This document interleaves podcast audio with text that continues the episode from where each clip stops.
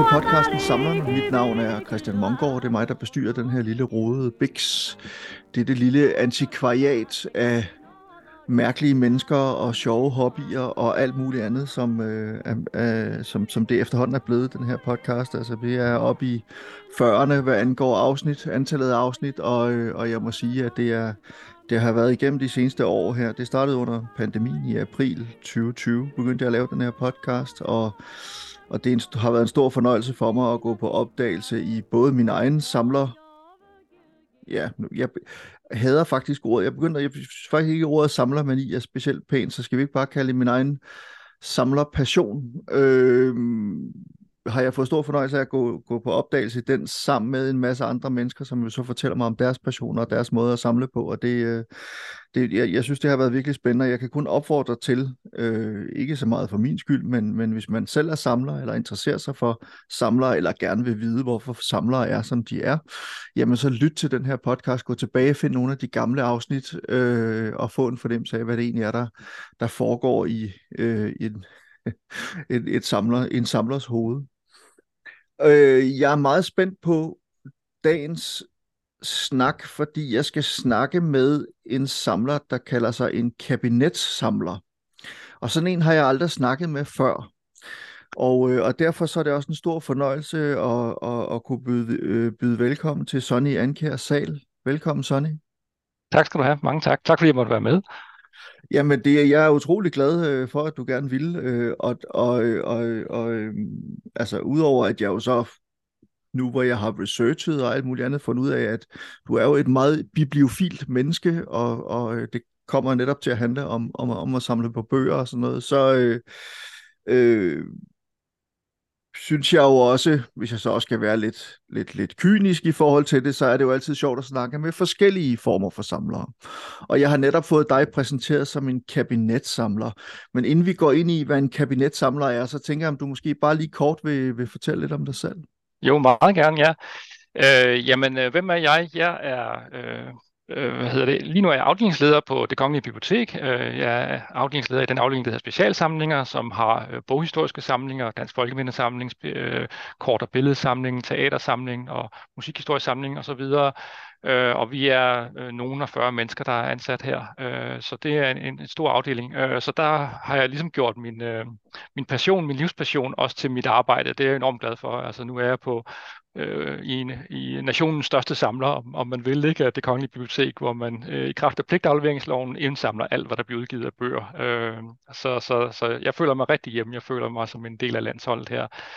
Øh, og øh, jeg er oprindeligt kan med i filosofi, øh, og så har jeg arbejdet mange år i bogbranchen. Øh, jeg arbejdede i bogbranchen i øh, England, i øh, London øh, var jeg en overgang et år i, øh, i stormagasinet Harrods, hvor jeg arbejdede i deres bogafdeling. Øh, og så har jeg været i antikvarbranchen i en del år også øh, i København, øh, både som øh, studenterhjælper og som, som antikvar. Øh, så, så bøgerne har altid været min passion, øh, det må man sige i, da, da jeg startede øh, med at samle som ung, øh, der var det også meget pladerne, øh, musikken, som optog mig, og det er jeg ligesom vendt tilbage til de sidste år. Øh, så sådan vintage jazz på vinyl, det er, er, bruger jeg også en del tid og ressourcer på, og har gjort det de sidste 5-6 år. Så, så det øh, sådan er i kapløb med bøgerne, det evigt kapløb med bøgerne, øh, det er jazzpladerne, det, det er fantastisk. Og der er også et eller andet, nu ved jeg ikke, om du ryger pibe, men, men, øh, men der er et eller andet med, med jazzplader og, og, og, og i går så en gamle bøger øh, og biblioteker og sådan noget, som på en eller anden måde hører sammen. Og hvis man så også ryger, jeg har en god ven, som samler på, øh, på bøger, og så han, han sidder altid i sit eget lille øh, bibliotek derhjemme og ryger bøger. Og nogle gange, når jeg får nogle bøger af ham, lugter de altid, lige før jeg vil sige, de dufter af øh, øh, piberøg. Og det kan jeg egentlig meget godt lide. Der er sådan et eller andet enormt hyggeligt i det. Ikke fordi alle mine bøger helst skal lugte af piberøg, men, men der er sådan et eller andet sjovt. Så jeg ved ikke, ryger du pibe? Eller? Nej, det gør jeg ikke. Det gør jeg ikke. Nej, nej. Ikke. men, men du har helt ret, altså, fordi det er jo to hobbies, hvor man kan, man kan sidde i, i lænestolen, øh, måske med et godt glas, øh, og, og, og læse en passage, eller lytte til en god solo. Det, det er helt rigtigt. Der er, en, øh, der er et overlap der, en sammenhæng der. Øh, og nogle gange kan man, kan man gøre alle tre dele på en gang, både glasset og musikken og, og en god bog. Præcis. Ja, ja. Øhm, Sonny, lad os lige få det ryddet af vejen her til at starte med. Hvad er en kabinetsamler? Ja, en kabinetsamler er en samler, som, øh, som begrænser sin samling øh, og forfiner sin samling. Øh, altså man sætter sig selv nogle, øh, nogle betingelser, at der øh, skal være så og så mange bøger eller så og så mange plader. Det, øh, det kan være de ydre rammer, der sætter de betingelser. Altså man simpelthen ikke mere plads. Øh, det kan også være økonomisk. Øh, men, øh, men, men og så, så, så siger man, jeg, jeg kan, kan kun samle et vist antal øh, et eller andet øh, øh, bøger for eksempel. Øh, og så forfiner man hele tiden, hvis, hvis det er muligt. Øh, altså man kan finde et eksemplar, der er bedre end det, man havde i forvejen. Øh, man, man kan købe sådan nogle pladsholdere, kan man sige, og så kan man udskifte dem, hvis, øh, hvis man møder et bedre eksemplar. Øh, sådan, sådan hele tiden øh, forfine sin samling øh, inden for et, et begrænset øh, område øh, og i en begrænset mængde. Øh, og det er et kendt begreb, og der har også været kendte kabinetsamlere gennem tiderne, som, øh, som har gjort det på samme måde, øh, hvor, hvor det modsatte er, at man går efter, efter mængden, eller øh, hvad skal man sige, at få det komplette inden for et emne, eller et forfatterskab, eller sådan noget, så, så kabinetsamleren går efter øh, sådan de, de enkelte genstande. Øh, det, det, det er lidt mere ja. forfinet. Ja, det, det er lidt lavet udtryk, det, det er jeg godt klar over, men... Øh. Nej, men kabinetsamler, der er sådan et eller andet, jeg synes faktisk også, der er noget romantisk over det på en eller anden måde. Det, det lyder sgu, øh, det lyder dejligt gammeldags på en eller anden måde, og, og man får jo også ligesom en fornemmelse af kabinet, altså man har et skab, mm. et skab, som så til gengæld er, er proppet med de bøger, man samler på.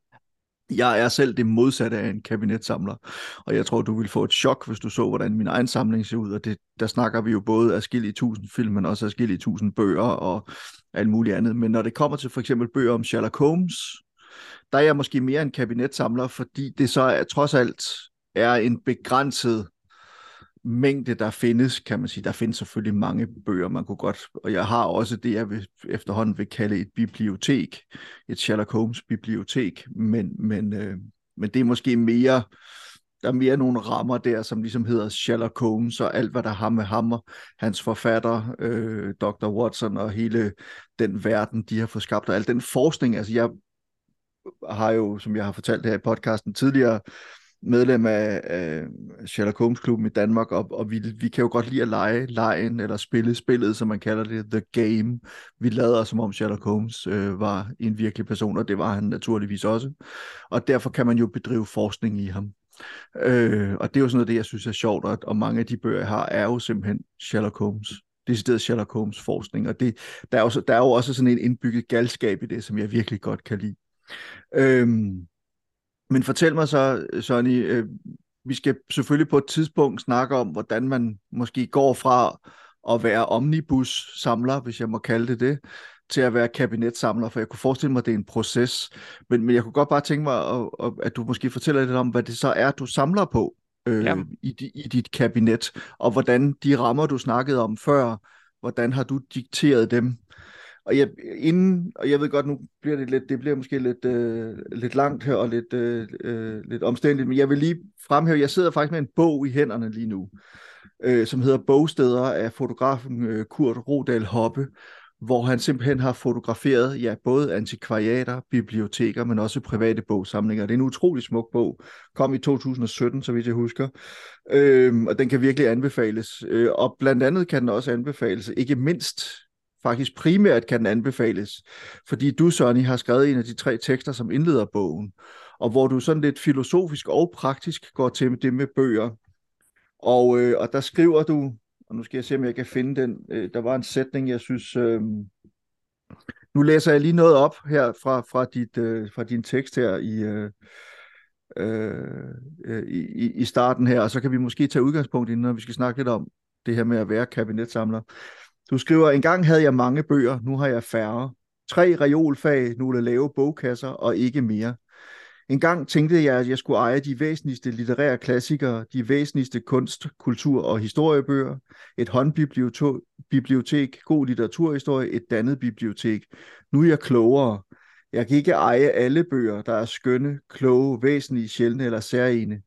Min familie og jeg magter ikke bøger alle steder. Det har fået mig til at tænke over bøgernes sted, for hvis de ikke skal bo hos mig, hvad så? Hvad er bøgernes rette natur? Og, øh, og der ligger jo både noget en filosofi i det her, men der ligger jo også noget meget praktisk i det. Og sådan noget. Hvis nu vi tager det praktiske og, og helt i forhold til det med at være kabinetsamler, hvordan definerer du dit kabinet? Ja, øh, helt praktisk, så er det, det her, øh, de her tre øh, reolfag øh, bag glaslåger, som jeg har derhjemme i en, en lille bitte lejlighed på Østerbro, øh, hvor vi bor fire mennesker, så, så der er helt fysisk er der ikke plads til mere. Øh, og så har jeg nogle lave bogreoler, nogle bogkasser, øh, hvor der er en evindelig udskiftning øh, af bøger. Nogle øh, kommer ind, og så skal nogen ud. Øh, så, så helt lavpraktisk er det sådan. Øh, og jeg samler primært på, øh, på dansk skønlitteratur, øh, og primært fra hvad skal man sige, midten af 1800-tallet og frem til, øh, til 2. verdenskrig. Altså sådan, øh, ja, hos Andersen Blikker, og så frem til Karen Bliksen eller Tom Christensen eller sådan noget. Og, og der er nok sådan en vis overvægt af bøger i, øh, i, fra det moderne gennembrud. Øh, så jeg har en, øh, synes jeg selv, en god øh, Herman Bang samling og en god øh, Henrik Pontoppidan samling, øh, og øh, Knud Hamsun øh, fylder også på mine hylder. Øh, så, så det er det, ligesom det, der er, er, er essensen eller kernen i det, jeg samler på. Øh, men øh, jeg startede jo nok ud som at have den der sådan lidt øh, polyhister-tilgang. Altså, jeg vil have øh, de, øh, de vigtigste emner stående på mine reoler derhjemme. Øh, de vigtigste emner om øh, Danmarks historien, øh, kunsthistorien, øh, ja, verdenshistorien de filosofiske hovedværker. Øh, jeg havde sådan en ambition om, at øh, når mine piger blev store, hvad de jo er nu, øh, og skulle i gymnasiet, hvad de så også gør nu, øh, så, så skulle de komme hjem og sige, nu skal vi skrive en opgave om Christian den 4., og så kunne jeg vende mig rundt og sige, jamen, der står jo seks bøger om Christian den 4. her, så de I kan jo bare gå i gang. Øh, og på et tidspunkt måtte jeg jo kende, at, at, at det, det var en, en drøm, øh, som, som jeg ikke øh, kunne leve op til, og mine piger har ganske ret heller ikke gjort det. Altså, de går jo selv på biblioteket eller søger på nettet nu, ikke? Så, så havde de der seks bøger, stået, der, havde de ikke brugt alligevel. Øh, øh, og det, det, det, altså det der med at, at have de væsentligste bøger inden for alle emner, det, det begyndte at give mig åndenød, kan man sige, ikke? Altså sådan en eksistentiel åndenød, fordi øh, jeg kunne jo ikke nå at læse alt det der alligevel. Jeg kunne ikke nå at sætte mig ind i det. Altså al den viden, som pludselig var så nær, øh, kunne, kunne ikke være, jeg, jeg, kunne ikke, jeg kunne ikke rumme det. Øh, så, så, så på et tidspunkt, så, så tog den der sådan lidt drastiske beslutning, altså, at så skal jeg helt ned øh, til, til det basale, altså det, som jeg ikke, øh, det, som man ikke kan undvære, eller det, som har en anden værdi end, øh, end kun det indholdsmæssige. Øh, så så, så der, der var sådan en, øh, nogle, nogle aftener der, hvor jeg simpelthen sorterede ud øh, fra, fra den ene ende til den anden, øh, og sagde, jamen, den skal blive, den skal væk, den skal blive. Og det var, det var en hård proces, men det var også en sjov proces. Øh, det var sådan lidt, ligesom når man, øh, du ved, når man trækker en tråd i, i et tæppe, ikke? sådan en løs tråd, ikke? Og så får man fat i den, og så hele tæppet, det begynder sådan at smuldre. Øh, altså hvis, hvis den skal ud, hvorfor så ikke også den, og, og, og så fremdeles. Øh, og, øh, og så, så kan man så spørge sig selv, eller jeg kunne spørge mig selv, har jeg så nogensinde fortrudt det, jeg har gjort? Det, det, det har jeg ikke. Altså, det har jeg slet ikke. Øh, der er sådan enkelte bøger, hvor jeg tænker, oh, den, den, den skulle jeg nok have beholdt, eller den, den bliver svær at genfinde, men sådan helt overordnet har jeg ikke fortrudt det. Øh, og så kan jeg så gå på biblioteket og finde de bøger, jeg mangler, øh, og så jagte de der særlige eksemplarer, som, som stadigvæk er sjovt, synes jeg. Jeg tænker også, hvis man arbejder på det kongelige bibliotek, som du gør nu, ja. altså så, så er der jo Altså, det er vel bare, er det ikke bare trykke på en knap, og så kommer bøgerne flyvende, hvis du har brug for dem? Jo, lige, sagt. jo, lige nøjagtigt. Ikke? Ja, ja. ja, lige nøjagtigt. Ja, ja, ja. Men, men, øh, men prøv at fortælle mig, hvordan nåede du frem til lige præcis det, din samling så er nu? Fordi det, altså, der er, en, er der en, kan man sige, der er en ryggrad, som hedder Pontoppidan, Bang, Hamsun at det måske er en ryggrad, og så er der nogle andre ting, måske også Karen Bliksen, ja. og så er der nogle andre ting, øh, øh, Tom Christensen måske også, det ved jeg ikke, men, men altså, og så kan man sige, så det, det, der er ligesom nogle bøger der, som bare er grundstammen eller ryggraden i din samling, og så er der noget rundt om den, som måske kan skiftes ud, og bliver skiftet ud indimellem, alt efter hvordan dine interesser forandrer sig, eller der er noget, du bliver nysgerrig på, eller et eller andet. Fordi jeg kan forstå det på den måde, at, at den, med den begrænsede plads, du har, så hvis du får en bog ind, ja, måske ikke en bog, men hvis du får fem bøger ind, så skal der også noget ud igen. Ja, ja lige nøjagtigt. Det, det skal der. Øhm, ja, så, så, så der, der er sådan en, en kerne, det har du ret i, og den, den holder jeg ligesom fast i. Øhm, og øh, altså, Ja, jeg, jeg er bibliofil, det, det kan man godt sige. Øh, det, og jeg er medlem af Dansk Bibliofilklub øh, og sidder også i bestyrelsen der. Øh, så jeg har sådan en, et, et bibliofil, en bibliofil år, kan man sige. Ikke?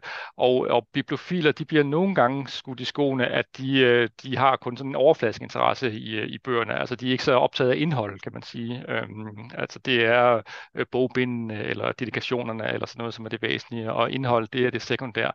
Øhm, og det, det, det, det er lidt en fordom. Det, det har jeg øh, meget sjældent mødt, må jeg sige. Jeg møder t- øh, bibliofiler, som er, er læsende mennesker, øh, og det gælder også mig selv. Så, så, så det er indhold, der er det afgørende. Det er de, de gode forfatterskaber, de gode tekster, øh, og, og det er jo altid lidt tilfældigt, hvor man ender hen, og der er jeg så endt i... Øh, i øh, hvad skal man sige, det der sådan romanens århundrede, ikke? Altså fra, fra, fra, fra, fra Blikkers noveller og, og, og hvad hedder Andersens romaner og så frem til, til, til der, hvor modernismen starter, hvor det begynder at blive lidt svært at læse, ikke? Øh, det, det, det er så det, der har, har, har fanget mig, og, og det er de gode tekster, det der er værd at læse, det er det, der er udgangspunktet for, for, for mit samleri. Men så kommer der så lag ovenpå, ikke? det er det, der gør det spændende. Øh, så det, det er jo den samme tekst, om det er en fjerde udgave eller en første udgave, men det er, der er alligevel lidt over den der første udgave, som gør det, øh, gør det interessant. Altså, det kunne være den den udgave, som forfatteren selv har set i boghandlerens vindue, da, da hun øh, eller han øh, gik en tur ned ad gågaden og, og var stolt over sit nye værk. Og, og det, det, det var sådan, den så ud. Øh, det næste lag kunne være en, en dedikation fra forfatteren til, øh, til en modtager, endda en kendt modtager, hvis man er heldig, og et, et smukt bind, eller et, et, sådan et, et kunsthåndværk af en bogbinder. Så kommer alle de der lag ovenpå, som gør, at, at, at, at, øh, at teksten løfter sig. Men teksten er fundamentet. Øh, det, det vil jeg sige, det, det skal være værd at læse, øh, ellers så, mm så, så gider jeg det ikke. Men det er, jo også, det er jo også et godt princip, fordi sådan har jeg det nemlig igen, sådan har jeg det ikke helt selv. Altså jeg er begyndt at få det mere og mere i forhold til filmene for eksempel, altså at jeg køber kun de film, jeg ved, jeg gerne vil have, eller er kompletist omkring nogle af de instruktører, jeg synes er vigtige for mig, og vigtige i det hele taget, sådan i filmhistorien, så prøver jeg at købe alle deres film på DVD, eller på Blu-ray, eller en sjældent gang imellem også på Laserdisc, øh, så jeg ligesom har dem stående, fordi der var en gang, der var jeg mere sådan alt ædende, og skulle ligesom have alt, hvad der kom, og sådan noget, og jeg kan jo godt se, at der står ting, jeg har været i gang med at prøve at lave sådan en, som, som det du gjorde med at tynde ud i tingene, og ligesom sige, men altså, det, så bliver det måske til to, to små kasser med film, jeg tager ud af hylden og stiller væk og sådan noget. Jeg har, jeg har sgu lidt svært ved det, men jeg, jeg, jeg beundrer meget det der med, at, at, at, man kan lade sig, at det kan lade sig gøre. Men jeg synes også, der er noget sjovt i det der med netop, ja, som du siger, teksten er det vigtige.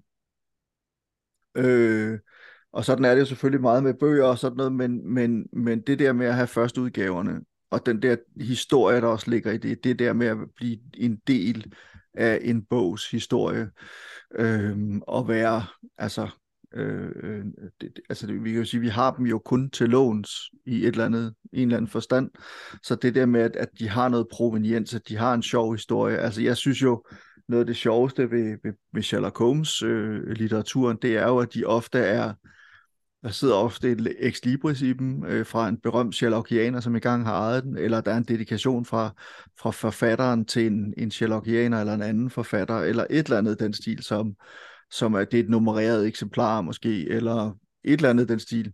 Jeg ved også, øh, jeg har en, en, en god bekendt, øh, en ven, Peter Tudvad, øh, som jo, jeg ved, samlede på et tidspunkt, hvis det ikke helt så dedikeret længere, men han ville, alle, han ville have en kopi af Søren Kierkegaards bibliotek. Men det var jo ikke nok med at have de samme bøger, som stod i Søren Kierkegaards bibliotek. Det skulle være de bøger, der stod i Søren Kierkegaards bibliotek. Og der havde han jo faktisk rent faktisk en del af dem, som havde simpelthen fysisk havde stået på Søren Kierkegaards egne øh, øh, reoler. Og det synes jeg jo er en, det er jo en helt vild ambition, men det er jo også simpelthen så fantastisk en ambition, synes jeg. Er det, altså, jeg ved ikke, altså, der, der er du vist ikke helt, men, men i det tanken om for eksempel at eje et eksemplar, som altså det her, det var en bog, H.C. Andersen selv havde stående derhjemme, for eksempel. Den, den, den, den, den tiltaler også dig. Jo, bestemt ja, bestemt ja. Det, det er da fantastisk. Og Det er det der, altså historiens vingesus kan man mærke, ikke? Øh, altså, hvad hedder det? Øh, og, og det håndgribelige, altså en, en tekst er jo øh, på mange måder øh, sådan et, et åndeligt produkt, øh, men det håndgribelige eller det materielle, synes jeg også er, er vigtigt, og, og det der med proveniens, synes jeg også kan være meget interessant, som du, du er inde på, det der med det lille ex som, øh, som viser, hvor bogen har boet hen før, øh, og hvis man da kan følge en bog sådan tre-fire led øh, tilbage, øh, helt tilbage til boghandlerens vindue, så, så synes jeg også, det er, det er fantastisk, så er man ligesom en, en del af, af bogens fortælling, og, og det er rigtigt, som du siger, så har man den, den, den kun til låns. Ikke? Det, det, det, det, det kan jeg godt lide. Øhm, inden for, ja, som, som, som bogsamler, så er der også dem, der, der som virkelig går op i provenienser, ikke? Og øh, en, en, en stor blikkersamler var Johan Rode, som, som var kunstmaler og og hvad hedder det, kunsthåndværker, øh, og han har sådan et lille navnetræk i sine blikkerbøger med meget fin håndskrift øh, i, i blæk, øh, Johan Rode, øh, og jeg var da glad den dag, at jeg, jeg købte sådan en, det, det, det er da godt at vide, at, at den, den store kunstmaler har haft den her bog, som nu står på, på mine reoler. Øh, det der med, med Ex Libris der, det, det er også meget interessant. Jeg, jeg fik faktisk et Ex Libris af, af min hustru i uh, morgengave, da vi blev gift, uh, som hun havde øh, fået designet. Uh, det var sådan efter et motiv af Kafka, uh, en tegning, hvor han står bag, uh, bag sådan en skranke, uh, ligesom stillet over for, for sin dommer eller sådan noget. Øh, og, og, og det er rigtigt, som du siger, at man har bøgerne til lån, så man, man, man giver dem videre, og det er jo egentlig rart for den næste ejer også at vide, hvor den stået henne. Øh, men jeg har, ikke, jeg, har ikke selv, jeg har ikke selv sat dem i, og jeg synes alligevel, der er noget grænseoverskridende i øh, at, at sidde med sin lim øh, klat, eller ja, sin, sin limstift i den ene hånd, og så det der stykke papir i den anden, og så begynde at klistre en bog ind, som, øh, som Johan Rode, eller ind i en bog, som Johan Rode har ejet, eller, øh, jeg ved ikke, har du ikke lige på Christian? Øh, jeg er faktisk ved at få lavet et. Jeg har en, en god ven, der er designer og tegner, som øh, har arbejdet øh, et stykke tid på et til mig nu. Øh, og jeg tror, det jeg gør, det er, at jeg, får, jeg lægger dem simpelthen ind i. Fordi jeg har det på samme måde som dig. Jeg synes også, også fordi det er jo det der, den måde, man i gamle dage, der er jo, det er jo ikke alle, der har været lige forsigtige, da de klistrede deres ex libris ind. Og det vil sige, altså du ved, man kan ligesom se, det har været det nærmest har opløst øh, om øh, altså, øh, bogcoveret en lille smule, eller altså, at det sidder skævt, eller det, der er måske klumper af lim indenunder, eller sådan noget. Og sådan noget det, der må jeg indrømme, der har jeg det sådan lidt, der er, der er sådan lidt øh, OCD, hvad den slags ting angår. Jeg har lidt svært ved at, at klare sådan nogle ting. Altså, du ved, det, jeg vil gerne have tingene, der ser så pæne, og, og jeg peger også en, jeg samler også på tegneserier, jeg pakker dem i plastik og med, med, med, med papplader bagved og sådan nogle ting. Altså, ikke fordi jeg ikke skal kunne komme til dem, men simpelthen for at passe på dem og sådan noget. Det prøver jeg også med mine bøger. Så, øh, så men, men jeg, jeg havde simpelthen tænkt mig, at jeg bare simpelthen vil lægge den her, det her lille Ex Libris, lægge det ind i bøgerne, når jeg engang, øh, når jeg engang får det. Ja, det er faktisk en god idé. Øhm, men fortæl mig lige en gang, lad os lige vende tilbage til det der med, når du nu sidder, hvad var det, han hed, Johan Rode? Ja, ja, ja, ja. Jeg må indrømme, jeg kender ham ikke. Det, jeg håber ikke, jeg bliver, der er nogen derude, der sidder og tænker, hold nu kæft, hvor er han sikke en patiner. Men, øh, nej, men, men jeg tænker på, når du nu sidder med sådan en bog, Altså den, både det, når du finder den, den der fornemmelse af at finde sådan en bog og købe sådan en bog, hvor hans navnetræk står i og sådan noget, og, og den der, men hvad er det, det giver dig? Kan du prøve at sige lidt om den der følelse, også når du sidder, jeg tænker, du, du er også en, der bruger din samling, du læser i dine bøger, altså det er ikke bare, de står ikke bare til pynt, det har du også snakket lidt om, men hvad er det for en fornemmelse, det giver dig, det der med, hvis vi prøver, skal prøve at trænge nu tillader jeg mig lige at lægge dig op på briksen her hos Dr. Mongård, ikke? Og, så, øh, og så prøve at, at pirke lidt mere i, hvad det er for, en, for nogle, nogle følelser, der kommer ud af det, tænker ja, jeg. Ja, Øh, altså jeg ved, jeg ved ikke, om det er så følelsesbaseret for mig egentlig. Altså det, det, det, det, ved jeg, det, er nok, det er nok sådan relativt intellektuelt alligevel. Det, det, skal, jeg, det skal jeg være den første at beklage. Ikke? Og, og jeg, jeg kan med filosofi, og det, det er lidt en, en, en belastning nogle gange. Øh, men, øh, fordi altså, når det er sådan Johan Rode for eksempel, så, så, så det, det giver, det er øh, lysten til at finde ud af, ja, for det første, hvem var han egentlig? Øh, altså, prøv at forske i, øh, ja, hvad, hvad stod han for? Øh, jeg kendte ham jo heller ikke, før jeg mødte ham første gang, og, og så finder man ud af, han, hvad, hvad, han, hvad han har malet, og øh, hvilket øh, bestik han har designet, øh, og sådan arbejdet for Georg Jensen, og, og finde ud af, at han er faktisk en spændende person.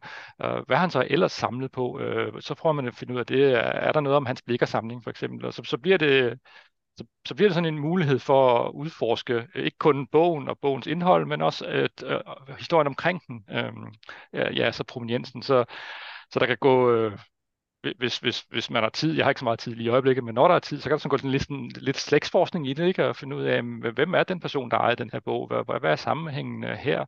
Øhm, den anden dag, der skulle jeg til, til Bibliofilklubben skrive øh, en lille tekst om, øh, øh vi har sådan en, et, en, en arrangement, der hedder nyerhvervelser. Hvad, hvad er det sådan det nye, vi har fået i løbet af, af det, det sidste års tid? Øh, og det, øh, der har jeg fået og købt øh, Amalie Skrams, øh, professor Jeronimus, og øh, på Sankt Jørgensbjerg. Og den havde tilhørt øh, Peter Hering, øh, og han boede øh, øh, på Christianshavn. Øh, og der var et eller andet med de der hering der, jeg synes, øh, det, det, kendte, det, kendte jeg godt, eller gjorde jeg ikke. Så prøvede jeg sådan lidt at undersøge, og ganske rigtigt, det var ham med kirsebærvinen, og det var også hans far, der havde, øh, havde været grosser på det her kirsebærvin. Ikke? Så den bog havde tilhørt øh, heringfamilien.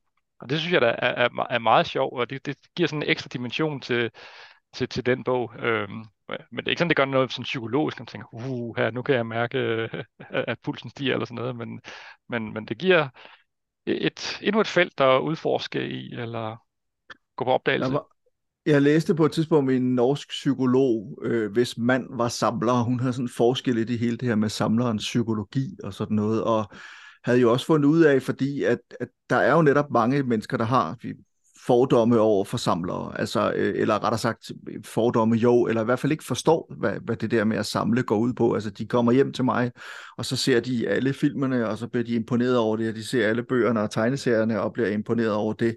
Men jeg tror, de har måske lidt svært ved nogle gange at forstå det, at man kan finde på at have så mange ting stående. Og for mig er der jo alt det der med det taktile i det, det der med at kunne røre det, tage det ned fra hylden, selv med, med, med en plastikkassette fra en film, eller en sådan en, de der laserdisk, som har LP-størrelse, og nogle gange kan man åbne dem, så er det sådan helt gatefold, ligesom en LP, ikke? at man kan sidde og læse liner notes og, og, og, og se billeder og alt muligt andet. Men altså for mig ligger der også meget det taktile i det og sådan nogle ting, men altså hun skrev så også om det her med, som du snakker om nu, at noget af det, der var gået op for hende, når hun ligesom havde forsket det her med, med samlere, det var, netop, at det var meget nysgerrige mennesker, som også hele tiden gjorde, altså, søgte at gøre sig selv klogere ved at researche de ting, de samlede på. Hvad enten det så er en LP-plade med, hov, den der musiker, ham kan jeg da huske et eller andet sted fra, eller en, øh, øh, en bog, hvor der står et navnetræk i, og så prøver man at finde ud af, hvem har den her egentlig tidligere tilhørt og sådan noget. Altså at, at man netop også som samler hele tiden prøver at udvide sin horisont. Det er også sådan lidt, jeg selv oplever det, altså at Øh, jeg kan fortælle noget af det seneste, jeg selv har købt til min samling, var sådan et sjovt lille lot, jeg købte hos Brun Rasmussen. Jeg var mest interesseret i to tegninger af Jørgen Mogensen, to øh, striber med øh, poeten og lillemor. Og, øh, og det var så i sådan et lot, øh, som en muligvis formentlig har tilhørt en bankdirektør engang, en sparekassedirektør, som havde et blad, til, som, hørte, som ligesom blev udgivet af den her sparekasse. Og til det blad havde han bedt blandt andet Piet Hein, Vita Andersen, øh, Anders Bodelsen og Claus Rifbjerg var det muligvis også, om at skrive øh, en lille tekst, et digt, et eller andet. Og i det her lot, der var der så simpelthen originalteksterne til de der forskellige tekster, som Pete Hein og Vita Andersen og så videre havde skrevet. Øhm, og der var øh, håndskrevne eller maskinskrevne breve, som de så havde skrevet under til den her bankdirektør. Og så var der to originaltegninger af Jørgen Mogensen, plus øh, nogle, sådan nogle øh, øh, skitser til noget, han kunne forestille sig at lave, fordi de skulle jo alle sammen, også de her tekster, men også tegningerne, skulle handle om noget med den her bank, eller noget om at låne penge, eller investere penge, eller et eller andet i den stil. Og det er jo sådan virkelig absurd, og det har jo ikke så meget med det rigtige poeten og lillemor at gøre, og så alligevel er det jo altså klassisk øh, Jørgen Mogensen, og det er ikke fordi, at man sidder og kigger på dem og tænker, øh, at det er fuldstændig irrelevant, fordi der står noget om en bank i, eller et eller andet. Det, jeg synes bare, at det, der er sådan et eller andet, der er en meget sjov historie i det, så jeg prøver sådan ligesom at finde ud af, hvem fanden er den her bankdirektør? Hvad er det for en bank? Hvornår blev de egentlig udgivet, de her? Det var en gang i 70'erne og sådan noget, ikke? Altså, men, men så sidder jeg pludselig med de her breve, altså et, et brev øh, håndskrevet af Pete Hein, han har for frygtelig håndskrift, øh, men, men så man så sidder og læser, og så står der, så, og så er det underskrevet af ham og sådan noget. Altså, du ved, det, sådan lige pludselig, så er der sådan en, en ny verden, der åbner sig på en eller anden måde, og der har så siddet en, en meget litteratur og kulturinteresseret bankdirektør og, og ville lave et eller andet sjovt i sit blad, og så har han fået de her utrolig kendte mennesker til for 2, 3, 4, 5, 6.000 kroner øh, til at skrive en tekst eller lave et eller andet. Øh, men så graver man så længere og dybere og dybere ned i det på den måde. Jeg tænker også, det er lidt af sådan, du, noget af det, du beskriver. Ja, lige nok. Ja, så kan det blive til en artikel måske, eller en fortælling om, over middagsbordet, eller et eller andet, det, det, det, eller blandt øh, venner i bibliofilklubben, så, så, så, så bliver det en god fortælling. Øh, lidt, det, det, der gør, at det her eksemplar løfter sig ud over øh, noget sædvanligt. Øh, så, så, så det er helt rigtigt. Jeg, jeg, jeg lidt på, øh, blandt andet fordi du inviterede mig til at medvirke i det her program her, så det der med, med hvorfor man samler, altså hvad, hvad, hvad sådan forskellige samlertyper, øh, og der altså, der er dem, som er, som kan godt lide jagten, altså ud at finde, ud at lede, øh, altså hvad dukker der op på Brun Rasmussen næste gang, som du siger, eller hvad er der i bogkasserne rundt omkring, ikke? Øh, og, og nogle gange, så kan der sådan gå helt shopaholic i det, ikke? Altså, fordi så, så når man først har købt bogen, så bliver den, øh, så bliver den parkeret derhjemme, måske endda på en tilfældig plads, øh, et sted på, på en radiator, og så er den nærmest glemt, og så jagter man videre til, til den næste. Ikke? Det, og det, det er slet ikke mig. Altså, det, det, det, det, det er jeg slet ikke optaget af.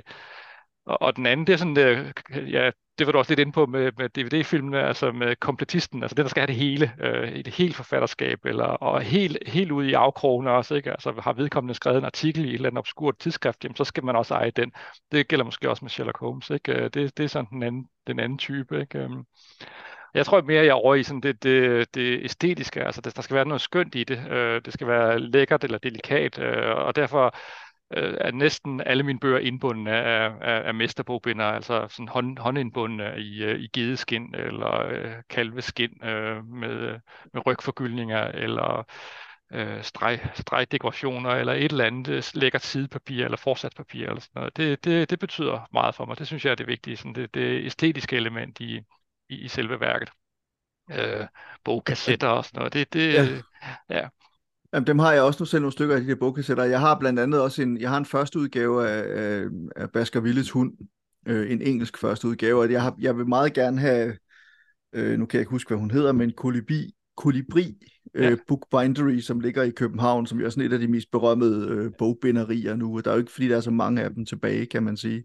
Men hun laver, jeg kunne godt tænke mig at få hende til at lave sådan en specialsyet øh, bogkassette til min øh, Baskervilles hund der. Ja. Det skal du endelig øh, gøre, jeg... det bliver vi kun glad for.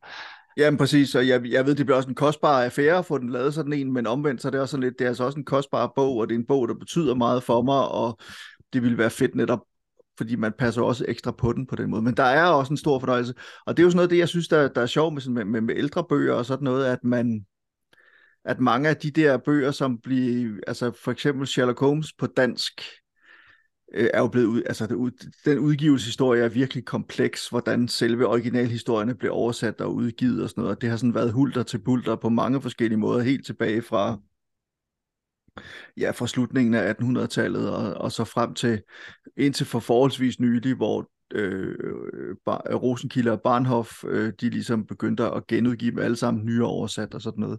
Men, men der er jo også det der med, når man så køber de gamle, altså du ved, så bliver de udgivet som sådan nogle to hæfter, eller sådan et eller andet den stil, altså sådan nogle virkelig billige ting. Og så er der jo nogen, der har købt dem, og så har de fået dem bundet ind, netop som du siger, hos en, en bogbinder. Altså det var meget mere almindeligt dengang, at man lod sine bøger binde, indbinde for at passe på dem simpelthen. Og der er jo nogen, der har gjort det godt, og der er også nogen, der har gjort det mindre godt og sådan noget. Og der, der, det, det synes jeg også er skægt, men det er også det, der gør, at, at tre, øhm, eller hvad skal vi sige, at, at, at udgaver af den samme bog kan se vidt forskellige ud, for, fordi de simpelthen har været igennem forskellige bogbindere. Mm-hmm. Øhm, det, det der er kabinetsamleren ja. svøbe nogle gange, det er, det, er jo, det, er jo, det er jo standen. Jeg ved ikke, om, om det er noget, du går op i, men, men, men det gør kabinetsamlere. Altså det der med, med støttehjørner, eller øh, det der ryg til i guld på ryggen, hvis den er en lille smule, smule skæv, hvis, hvis bogbitterne har haft en dårlig dag, eller sådan noget, så, så det er det, man kan stige sig blind på. Og, og der, der, der har jeg en rev huden her. Det kan jeg godt mærke, ikke? Altså, at, at hvis ikke det er sådan helt i orden, hvis falsen er lidt, øh, lidt brudt eller sådan noget der, så, så er det det, jeg fokuserer på. Øh, og så, så kan det sådan en bog være nem at udskille. Øh, det, der, der, det er der, perfektionisten går ind i det. Det, det er rigtigt nok. Det... Så, skal der, så skal der opgraderes. Ja, ja sådan standfanatisme, det, det, det, det kan jeg godt genkende. Øhm, jeg kunne godt tænke mig at, at, øh, at springe lidt tilbage, og så, eller måske i virkeligheden gå helt tilbage til din barndom, det ved jeg ikke, men hvornår, øh, øh, altså også det med pladerne skal vi også snakke lidt om, mm. men jeg kunne godt tænke mig at vide, hvornår du egentlig fandt ud af, at du, du var samler. Altså har du altid været det? Og har du været mere omnibus-samler tilbage, way back in the day, øh, eller, eller er det at det med, med, med kabinetsamleren ligesom noget, du nærmest er født som, om jeg så må sige. Hvordan kan du snakke lidt om, hvordan det har udviklet sig? Jamen, det kan jeg sagtens. Øh. Nej, jeg tror ikke, jeg har altid været samler. Det, det tror jeg faktisk ikke. Øh. Jeg, jeg har altid været læser. Jeg har altid været optaget af det med, med bøger og biblioteker. Øh, og, og jeg kan huske, at øh, jeg, jeg i mit barndomshjem der, der, der lå biblioteket sådan relativt langt væk, sådan 7-8 km væk, og vi skulle køre bil op, og jeg havde bøger med hjem, og, og, og glædede mig hver gang til at komme hjem og skulle læse de her, øh, gerne de her røde klassikere fra Gyldendal, man kan huske Tarzan og Junglebogen og sådan noget, øh, og, og jeg kan også huske, at øh, at min, øh, min far var sådan ret stolt af, at, at jeg læste, at jeg var et læsende menneske, ikke? og kunne fortælle det til, til folk, der kom på besøg. Ikke? Altså, så det gav mig sådan et, et rygstød, at, at, at læsende, det, det har jeg altid været. Øh, og musikken, det, det kom også sådan relativt tidligt, øh, og, øh, og hvad hedder det, og der, der, der begyndte jeg sådan at købe plader øh, i København. Det tog, vi, vi, vi boede i Kokkedal, så jeg tog ind til byen og, og købte plader og tog dem hjem og sådan noget. Øh. Øhm, men, men samler blev det sådan ikke rigtig før, tror jeg, at øh, at blive voksen. Altså sådan mit studieliv, hvor, man kunne, hvor jeg ligesom fik sådan et indtryk af, at man, man behøvede ikke bare at købe det første, det bedste eksemplar af noget. Man kunne godt øh, sådan gå efter det første trykket, eller det pæneste eksemplar, eller øh, et eller andet, som, som havde noget, noget særligt over sig. Øh, og, øh, og, og der, der, på det tidspunkt havde jeg ikke nogen, nogen penge, så, så det, det var sådan ret, øh, ret enkelt. Øh, det, det blev ikke til ret meget. Øh, men så i min studieår, der fik jeg et studiejob i et antikvariat øh, inde i, øh, i Fjolstræde i København, øh, Paludan Antikvariat, øh, og, øh, og der begyndte jeg sådan at, at få sådan, sådan lidt skole lidt ind i det. Jeg mødte andre bogsamlere og hørte hos dem, hvad det var, de gik efter, og, og, og lærte om det her med stand for eksempel. Hvad skulle man se efter og sådan noget. Øhm, øh, og og det, det, det gik jo så videre i øh, mit næste job i, øh, i, øh, i, i Vangsgaards Antikvariat, øh, hvor, hvor, hvor der også kom mange bibliofiler. Det gør der for så vidt stadigvæk, den forretning findes endnu. Øh, og så, så, så, så lærte man sådan at forstå, hvad det var, der var spændende ved det. Øh, og, og det holdt så ved. Øh, så, øh, og, og ja, så, så det, det, det er nok det. Altså, så helt tilbage fra barndommen, der har der været som, som læsende menneske, og så, så samler det kom sådan senere i, øh, altså i, i midt 20'erne eller start 20'erne eller sådan noget. Øh. Og hvornår kom kabinettet så ind i det? Jamen det gjorde det så, øh, det, altså vi, vi flyttede til den lille lejlighed der i 2010, og i øh, 2012 eller 13 eller sådan noget, der, der, begyndte, øh, der begyndte bogsamlingen at æde vores, vores liv, vores eksistens simpelthen. Øh, den tog for meget plads, og, og pigerne øh, blev større og skulle, også have plads og sådan noget. Så, så, så det var simpelthen både en praktisk beslutning og en eksistentiel beslutning der. Øh, og, og den har givet mening lige siden. Altså den, den har jeg holdt fast i lige siden. Den, den har ikke været svær. Øhm, så det er ikke... Det... Øhm, jeg vil bare lige hurtigt sige, altså nu vil jeg lige udfordre dig lidt, ikke? fordi ja, ja, ja. Det, det er ikke bare en efterrationalisering. Altså det er, det, altså det, det var, du siger, det var både praktisk og eksistentiel. Ja, ja. Og det vil sige, det var også en bevidst beslutning, kan man sige, at gøre mm. det her. Og sådan noget. Den var, det var også tvunget af omstændighederne. Men det viser også at være den rigtige beslutning. Altså, så, så, så bare lige for at, at, at, at udfordre dig lidt her. Det er ikke sådan, at hvis du nu fik et kæmpe hus ude på landet, ligesom det, jeg bor i, at så skulle der sat med købes bøger. nej, det, det, nej, det, skal, det skulle der ikke. Det skulle der ikke pladerne måske, det, det kan jeg ikke afvise. det kan godt være, at de kommer til at fylde med, det, det, det kan jeg ikke afvise.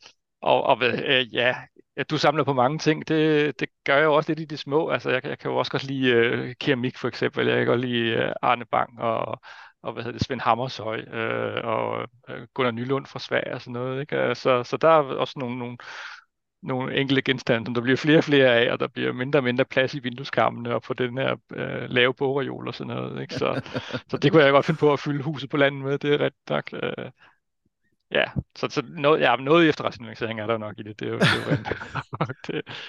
Men, men der er jo også, altså man kan jo sige det på den måde, at, at det er jo også... Øh Altså, det er jo også det der med begrænsningens kunst, og det er, der er nok også, kunne jeg godt forestille mig, en vis befrielse i det. Altså, jeg, på et tidspunkt, da jeg sådan, altså det er sådan kun inden for de seneste, vil jeg sige, 20 år, at jeg sådan for alvor er begyndt at samle. Jeg er 51 nu, og, øh, og det er først inden for de sidste 20 år. Jeg har samlet på film i mange år, kan man sige, ligesom bare købt ind og sådan noget. Så det, det, på den måde startede jeg tidligere med det. Og jeg har også øh, samlet på bøger og tegneserier og sådan noget tidligere. Men sådan den der målrettede måde at samle på, begyndte jeg først på, for, for 20 år siden. Og så for 10 år siden måtte jeg jo så også sande, at jeg var nødt til at fokusere. Jeg samler på mange ting, ja, men der er også nogle bestemte ting, jeg fokuserer på, og der er også nogle gange, når jeg så får fat i én ting, så ved jeg også, altså inden for et eller andet, så ved jeg, at så er det også nok med den ene ting. Jeg behøver ikke at have 100 af det samme. Sherlock Holmes-bøgerne, det er noget andet. Øh, tegneserierne er også lidt noget andet. Øh, altså, der er meget sådan, jeg går efter nogle bestemte ting, og så skal jeg bare have det hele af det på en eller anden måde. Så jeg skulle ligeglad med, hvor meget det fylder, og jeg vil jo gerne have første udgaven også, og sådan noget. Altså, så det er sådan på den måde, men, men jeg kan sagtens se, at der er en befrielse i det, jeg kunne også mærke på mig selv, da jeg ligesom sagde, nej, du skal ikke sammen. altså, du, du, du var simpelthen nødt til at prøve at fokusere det lidt.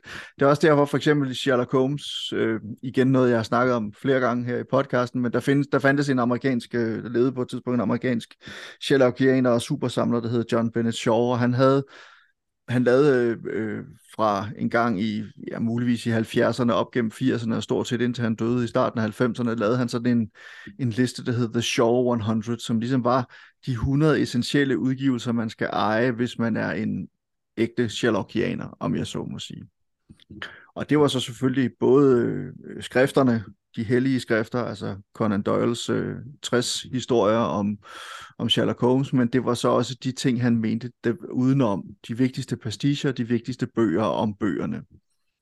Og den liste er jo så endt med at være på omkring 150 titler, hvis man tager alt med, han ligesom har haft, fordi han har jo ligesom skiftet ud undervejs og lavet om og det ene og det andet. Så der er omkring 150 titler på den, og den samler jeg efter.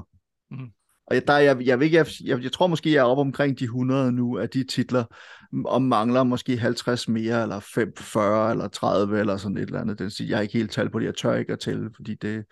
Men, men, men han, man kan også se, at de udgaver, han så har haft, er jo sådan nogle helt... Altså, fordi jeg har, jeg har simpelthen, jeg har en bog, der handler om hans samling, og mange af bøgerne var jo simpelthen det, som vi også har snakket om, det var dedikerede eksemplarer, eksemplarer han havde fået direkte fra forfatteren, dedikeret til sig selv, eller fra en berømt Sherlockianer en gang i 40'erne til en anden en gang i 60'erne, eller et eller andet den stil. Altså, så det er sådan, øh, du ved, så, så det er også sådan, man prøver at lede efter først så får man fat i bogen, så får man fat i første udgaven, så får man fat i den dedikerede, signerede første udgave og sådan noget. Så, så jeg kan sagtens se det der.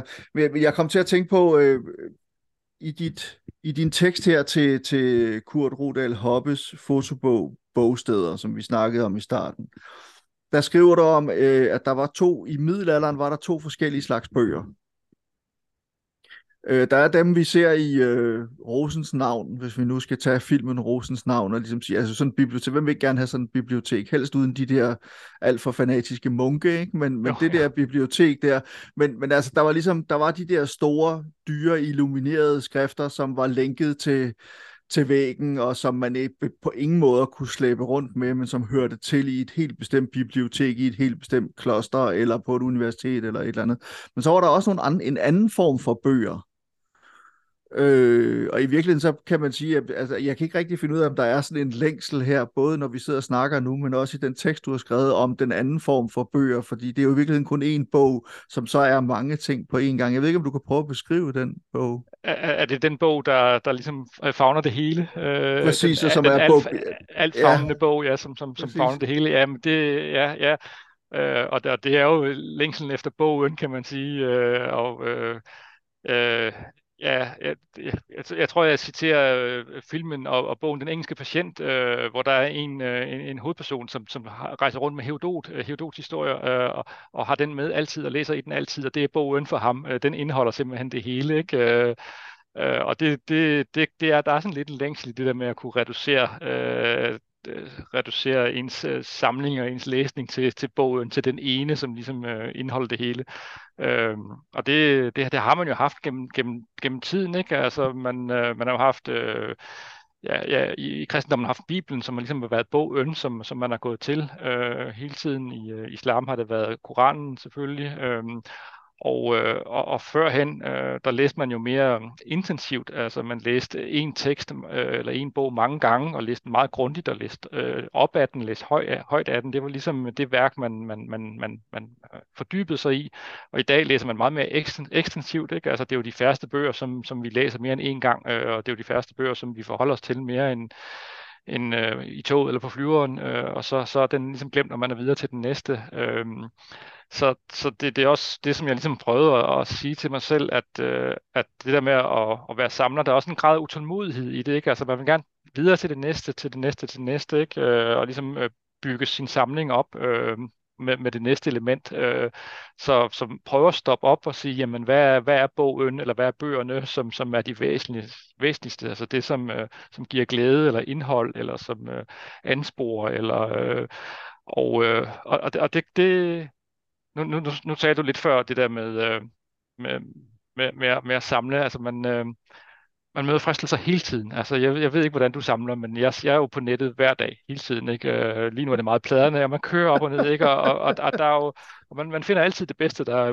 udbudt lige nu og her. Ikke? Altså, man, man kan jo blive ved, øh, og, og, og længselen er der hele tiden efter det næste scoop. Øh, men nogle gange er det godt bare lige at stoppe op og sige, jamen, øh, Kind of Blue og Herodot, så, så er man altså godt hjulpet, så behøver man måske ikke så meget mere. Øh, I hvert fald øh, en måned eller et halvt år, eller hvad ved jeg. Øh. Det vil måske glæde dig at vide, at en af julegaverne fra min datter i år, øh, hun, hun går på universitetet i USA, og hun har været på sådan et marked, hvor hun havde købt øh, nogle plader til mig. Og en af de plader, det var faktisk Kind of Blue, ja. øh, som jeg så i en, en, en helt ny udgave, øh, nyt trygt og sådan noget, men, men altså på vinyl og sådan noget, som, som jeg så øh, fik, fik øh, nogen hjembragte til mig her, som jeg fik juleaften. Så det var, oh, fint. det var, det var meget fint. Hun, hun kender mig desværre lidt for godt, for jeg, jeg er også selv meget øh, jazzglad. Øh, ja. Jeg hører ikke så meget længere, som jeg gjorde en gang og sådan noget, men, men jeg kan godt lide det. Men, men jo, jeg, jeg kender... Ja, undskyld. Ja. Ja, jamen, du, du kender det der med at sidde på nettet og, og søge hver dag, ikke? Og lade sig friste ordbrudt, ikke? Det, det er jo, det er jo altså, indløst. altså, prøv at høre, antikvariat.net er ja. formentlig et af en af de sider, øh, sammen med bogtorvet og bog, øh, der findes en mere.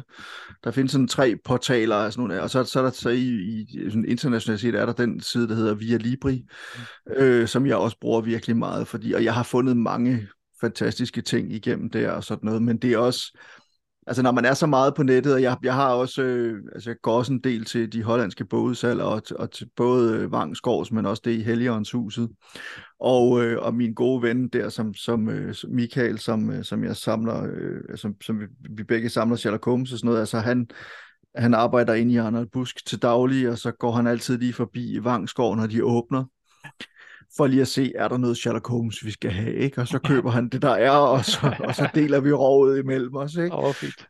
Øh, så så det, det, det, men jo, jeg kender det udmærket, og jeg har det sådan, altså der må jeg jo sige, jeg er selv sådan en samler, som går fra rush til rush. Mm. Altså, jeg har lige siddet, uh, ud over de ting, jeg fortalte om, at, at uh, så sad jeg her i weekenden, uh, deltog i en auktion i USA, hvor jeg endte med at købe et billede fra Muppet Show, signeret af Muppet Show skaber Jim Henson, og så oh, købte ja. jeg en... Uh, en, øh, findes en amerikansk tegneserietegner, øh, tegnet til Mad Magazine blandt andet, der hedder Sergio Aragones, så købte jeg en lille skitse, han havde lavet original skitse og sådan noget, men det er også fordi, det er sådan, det var nogle ting, jeg kunne få fik rimelig billigt, de meste af dem og sådan noget, ikke? Men, men det er sådan, og, og derfor kan man godt sige, at jeg samler i virkeligheden i mange forskellige retninger, men det er også meget sådan nogle bestemte ting, altså Muppet Jeg er fuldstændig ekset med Muppet så hvis jeg kan få et eller andet, der har noget med Muppet at gøre, så vil jeg meget gerne have det, ikke? Øh, men, men jeg kender det udmærket, og jeg, og jeg har jeg har behov for, jeg har brug for, ikke nødvendigvis at købe noget hver dag, det ville også være fuldstændig vanvittigt, og jeg tror, min økonomi ville hænge i laser, hvis jeg gjorde det. Men det der med, altså at få det der rush, det betyder noget, det er der ikke nogen tvivl om for mig. Altså det, det er lidt ligesom hegn, der, der ikke må stå stille, men hele tiden skal være på jagt efter noget, ikke? eller hele tiden i bevægelse fremad. Sådan har jeg det også lidt selv som samler. Det er, altså, det er jo virkelig sjovt mange gange. Det er også det er dybt frustrerende, kan man sige. Ikke? Og nogle gange så har du fuldstændig ret. Man skal også sige til sig selv, at nu tag det nu lige roligt, og så kan der så godt gå måske to dage, hvor jeg ikke... Jamen, du er beherskende menneske, det kan jeg fornemme. ja, præcis. Jeg kan virkelig, jeg kan virkelig styre det. Øhm, Nej, men det grund til, at jeg også snakkede om den der bog, der, der indeholder alting. Du, du beskriver netop også øh, med, med ham, øh, greven. Er det ikke han ikke greven der fra, øh, fra den engelske patient? Men du, ja. du skriver lidt om, at det er noget af det, der er det, det, det særlige ved den bog, han så har. Det er, at, han lægger også egne notater ind i den. Han skriver i maven, og han lægger billeder ind, eller tegninger ind, eller et eller andet. Og det var også lidt sådan, altså der i middelalderen med munke, eller omrejsende troubadurer, eller, eller hvad det nu er, historiefortæller, jamen så havde de en samling manuskriptark, som de måske selv sad og skrev på, eller som engang var en bog øh, af en bestemt slags, eller en historie, eller et eller andet, og så samlede de det i, i det her øh, øh, sådan en skinpose nærmest, ikke? Og, og havde dem med sig, men, men der kom jo også det blev også en del af deres egen fortælling og sådan noget. Det er sådan en meget romantisk måde egentlig, og igen, jeg har brugt ordet romantik utrolig mange gange i det her, i, i det her afsnit af Samlerne. Det plejer jeg ikke at gøre, men, okay. men der er, jeg vil sige, der er, det, det synes jeg også, der er noget romantisk over. Altså det der med, at man nærmest skriver sin egen historie igennem at tage og det er jo også lidt det, vi gør. Altså, mm. vi snakkede mm. om det før, det her med, at du, man får fat i en bog, som er signeret af en eller anden, og som er indbundet af den her øh, bogbinder, og så, øh, så lægger man måske sit eget ex libris ind i den, og mm. så skubber man det videre på den måde, så er man med til at udvide historien om den her bog. Ikke? Mm, mm.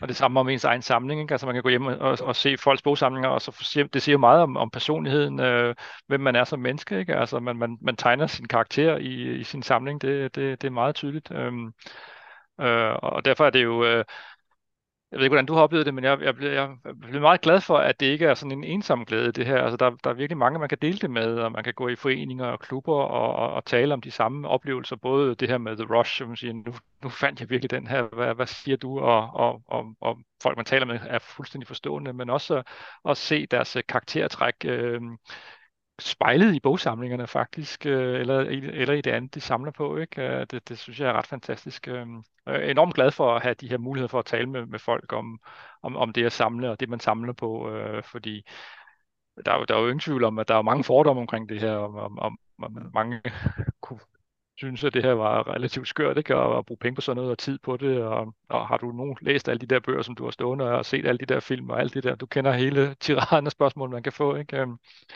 Øh, men, men der er faktisk også folk, som, som synes, at, at, at det er værd at tale med hinanden om. Ikke? Det er jeg enormt ja, glad ja. for. Øh. Jo, men der, der, fandtes, der var det der øh, underholdningsprogram engang, der hed Vis mig dit køleskab. Øh, måske skulle man i virkeligheden, og her er sådan en lille idé til Danmarks Radio og TV2, hvis de skulle være interesseret, vis mig din bogreol. Altså, ja. det kunne man jo faktisk godt få, tror jeg faktisk, man kunne få noget ret sjovt ud af, altså nok måske lidt mere smalt end vis på dit køleskab, men, men, men stadig tror jeg virkelig spændende, fordi det, som du siger, altså det siger meget om, hvem folk er, hvad det er for nogle bøger, de har stående, og hvilke udgaver det er, og øh, hvordan de bruger dem og ikke bruger dem. Er det til pynt, eller er det rent faktisk noget, man læser, og, ja. og, øh, og så videre, så videre. Og jeg har det jo sådan lidt, jeg kan huske, der var for nylig en artikel om, jeg kan sgu ikke huske, hvor fanden jeg så den henne, men det var bare sådan noget, der var sådan enormt vederkvægende, fordi, altså du ved, det, jeg har sgu ikke læst alle de bøger, jeg har stående i mine reoler, øh, men jeg er glad for, at jeg har dem. Jeg er lykkelig over at have dem. Og, og nogle gange så går man jo rundt og bilder sig selv ind, at jeg skal nå at se alle de film, jeg ikke har set, alle de bøger, jeg ikke har læst dem, det skal jeg nå, når en gang jeg går på pension og sådan noget. Men mm. det, er jo ikke sådan, det er jo ikke sådan, det hænger sammen. Det er jo også det der med, fordi en gang imellem, så tager man jo så noget ned fra hylden, man ikke har læst før, eller en film, man ikke har set før. Og så får man udvidet sin horisont på den måde. Og det, at man bare det, at man kan gøre det, at man ikke skal alle mulige andre steder hen, eller kun er tvunget til at finde sig i, hvad der, hvad der står i den her lille bitte reol, eller hvad der lige tilfældigvis er tilgængeligt som e-bøger, eller hvad der er tilgængeligt på streamingtjenesterne, men man kan ligesom, det er, fri, det er også enormt frisættende et eller andet sted, at man har det her rum at bevæge sig rundt i. Ja, ja, ja. Og det var der, jeg havde den modsatte oplevelse. Ikke? Det var der, hvor jeg synes, at det blev enormt tyngende. altså, fordi man gik rundt og kiggede på alt det der. Altså, hvornår skal jeg nogensinde få læst uh, Knud Hamsuns Benoni? Hvem har hørt om Knud Hamsuns Benoni? vil, jeg, vil jeg nogensinde få læst den? Ikke? Uh, og er der nogen grund til at læse den? Og nu, nu står, den står der faktisk stadigvæk derhjemme, fordi nu er den en del af Hamsuns samling. Ikke? Uh, men, men det blev, det blev sådan lidt, lidt tyngende, altså gå rundt og kigge på de der og, og tænke, jamen, det, så kan man vente på, at man bliver pension, går på pension, som du siger, men, øh, men der, der får man jo ikke mere tid. Øh, der har man skiftet interesser, eller har et andet fokus, eller et eller andet, ikke? Så mm. ja. ja. Er det er meget interessant, jo, jo, det der med psykologien i det. Ja. det ja. ja, men det er det. Øh, og, og, og altså for mig er der også, altså for mig, og det, det kan jeg jo sige, altså der, der er også noget, det kunne måske være meget sjovt at høre lidt om, hvordan du har det med det, men for mig at se, så er det det der med at have en samling, og kunne udvide den, eller lave om på den, organisere den, katalogisere den, og alt sådan noget, det er også nogle gange for mig, igen noget jeg har snakket med andre samlere om, men det er også en måde for mig at bringe orden i verden på. Altså at mit eget liv, personlige liv kan være kaotisk, mit arbejdsliv kan være kaotisk, der er krig i Ukraine, der er sker alle mulige forfærdelige ting i hele verden, og ikke mindst under pandemien, hvor man jo fandme ikke vidste, om vi nogensinde kommer vi nogensinde ud i verden igen. Mm øh, så var det jo også en måde ligesom at skabe orden på, og skabe sin egen lille verden her, som fungerede, som havde nogle principper, som havde en indre logik og sådan noget. Og der er det, jeg lige ved at tro, at netop det der med at være kabinetsamler, det er måske et, bare et, et større koncentrat af den måde at tænke på. Det ved jeg ikke, om du vil give mig ret i. Det, det, det tror jeg rigtig nok. Altså det er det der med at, at skabe sådan en lille afgrænset område, hvor man har sådan fuldstændig styr på, øh, hvad der er, og hvorfor det er der, øh, og, og hvad måske skal ud på et tidspunkt. Ikke? Øh, men, men her er der et lille område af verden, hvor der ingen tvivl er. Det her det er mit, og det står her med en bestemt grund, og, og alt det andet omkring en, det, det kan være kaos. Øh, det, det, det er fuldstændig rigtigt. Øhm, mm. ja, på et tidspunkt, der begyndte jeg også at katalogisere mine bøger, men det gav jeg op øh, overfor, fordi det synes jeg egentlig trods alt var for kedeligt, øh, og tænkte, at øh, jamen, det var ikke derfor, jeg havde bøgerne, det var ikke for at katalogisere dem, så, så det, det, det, det stoppede jeg med. Men så er jeg begyndt igen med pladerne i stedet. så det, altså hver gang jeg, jeg køber den, så noterer jeg ned, hvad jeg har købt, og jeg kan også finde på at lægge dem op på spisebordet og affotografere dem, så jeg har det på min mobiltelefon og sådan noget. Ikke? Øh, og så, så jeg, jeg er ikke konsekvent på den måde overhovedet, ikke? Øh, og, og, og, øh, og hvad handler det om med pladerne? Det er måske lidt det der med, at, at der kan også være en, øh, en frygt for at glemme, hvad man nu har købt, ikke? Altså, at, at man, man sætter det på hylden, og så, så tænker man ikke over det mere, og så kan man lige hive øh, sin mobil frem og se billederne og sige, nej, om jeg har faktisk også lige købt den der, den er også meget god, eller interessant, eller et eller andet, ikke? Øh, jo. Hvor, hvor det med bøgerne, det, der, der er en mindre chance for, at jeg glemmer, hvad, hvad, hvad der står. Så, så. Men, øh, ja. men ellers er du ret i, at, at det er det der med at, at prøve at, mm. at begrænse kaos på en eller anden måde. Øh, mm. have sin, Jamen, altså, det, det, er, det er min verden. Den har ja. jeg kontrol over. Her er jeg diktator. Det er ja. mig, der bestemmer. Og den her verden, den ser sådan ud. Og så kan det godt være, at jeg ikke har kontrol over altså øh, for nu at blive meget personlig, kan man sige, så, så øh, øh, altså jeg, jeg havde sådan et, fik et mindre en sammenbrud øh, i slutningen af, af 2020, hvor jeg altså både stress og corona-angst og alt muligt andet, og begyndte at gå til psykolog, og et af de værktøjer, en af de ting, min psykolog sagde til mig, det er det der med, jamen, nogle gange, når, når det hele bliver, altså fordi jeg, jeg havde sådan lidt, du ved, man skal jo ligesom have styr på hele verden, og man skal have styr på sine børn og sin familie og sit arbejde, og man tager et, et kæmpe ansvar for alt muligt, og i virkeligheden kan man slet ikke håndtere alle de der ting. Så det, og, og man har heller ikke kontrol over, og det han sagde, det er nogle gange, prøv lige at tænke på, hvad kan du lave om på, hvad kan du styre, hvad kan du bestemme og beslutte lige nu og her. Og, og det har været en enorm god øvelse for mig, og der har jeg jo så kunne finde ud af, at netop det her med min egen samling, jamen altså, jeg har lige siddet og og, og, og, og ajourført min Sherlock Holmes-samling.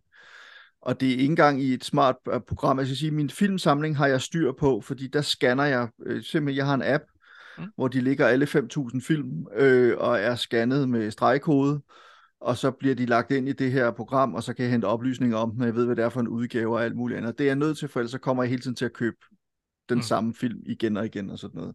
Min Sherlock Holmes samling, det er simpelthen bare øh, øh, et Word-dokument, hvor de står øh, rubriceret enten med forfattere eller i forhold til genre eller et eller andet den stil. Ikke? Og, og det, øh, det er en stor fornøjelse det der med, altså netop hvis man har lidt uro i hovedet, altså det, det er også derfor, jeg nogle gange jeg samler på Lego.